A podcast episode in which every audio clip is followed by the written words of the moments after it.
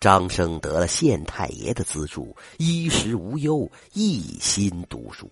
后来果然中举，又中了状元，官封四品按察使，巡查各地官员，考核吏治，提点刑狱。张生做官之后，那老道长是提醒他要勤政爱民，做个清官，便又去游方去了。从此张生变成了张大人，奉旨巡查各地，考察官员。张大人每到一府一县，必然受到当地的很多官员热情接待，大摆宴席，歌舞私乐自不必说了，每每还收到奇珍异宝、金钱银票等贿赂。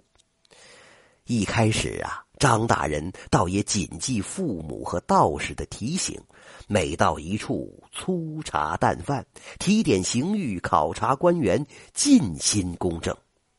可时间久了，见到那么多大鱼大肉、黄白金银，便慢慢忘记了初心。刚开始只吃一些收一点，到后来竟然每到一处胡吃海喝，所有贿赂一概收下，考察吏治也不再尽心尽力了。就这样过了十几年，张大人依靠聪明才智，左右逢源，节节高升，做了二品的京官，在京城出入高大宅门，三餐皆是珍馐美味，妻妾数人。又过了一些年，天子驾崩，新皇即位，整顿吏治，彻查历年贪污之事。那京官众人拔出萝卜带出泥，牵连出大案，这张大人自然也在其中。圣旨下，张大人被打入大牢，查抄家产，等候发落。后来彻查完毕，新皇帝念张生虽然贪污，却也有功于社稷，将他贬为庶人，没收财产。张生四十来岁不惑之年，被贬回乡，乡里人都说他是个贪官，不肯和他来往。他还是独自居住在破烂的老屋里，种一亩二分地，生活贫苦。这一天，张生正在屋里叹气，门外响起了叩门声。他急忙去看时，却是二十多年前那位老道长。他急忙俯身下拜，痛哭流涕，说辜负了众望。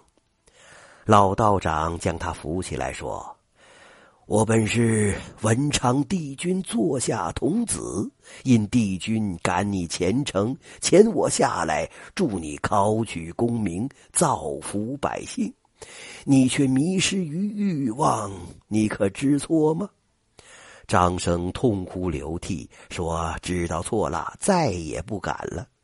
老道长拿拂尘把敲他的头，说道：既已知错，还不醒来？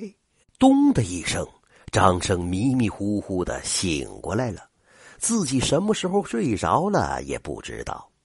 那老道长正坐在他面前，说：你方才服了灵丹，不觉睡去，记住，往后高中可要做个清官呐。张生急忙俯身下拜，谨记谨记。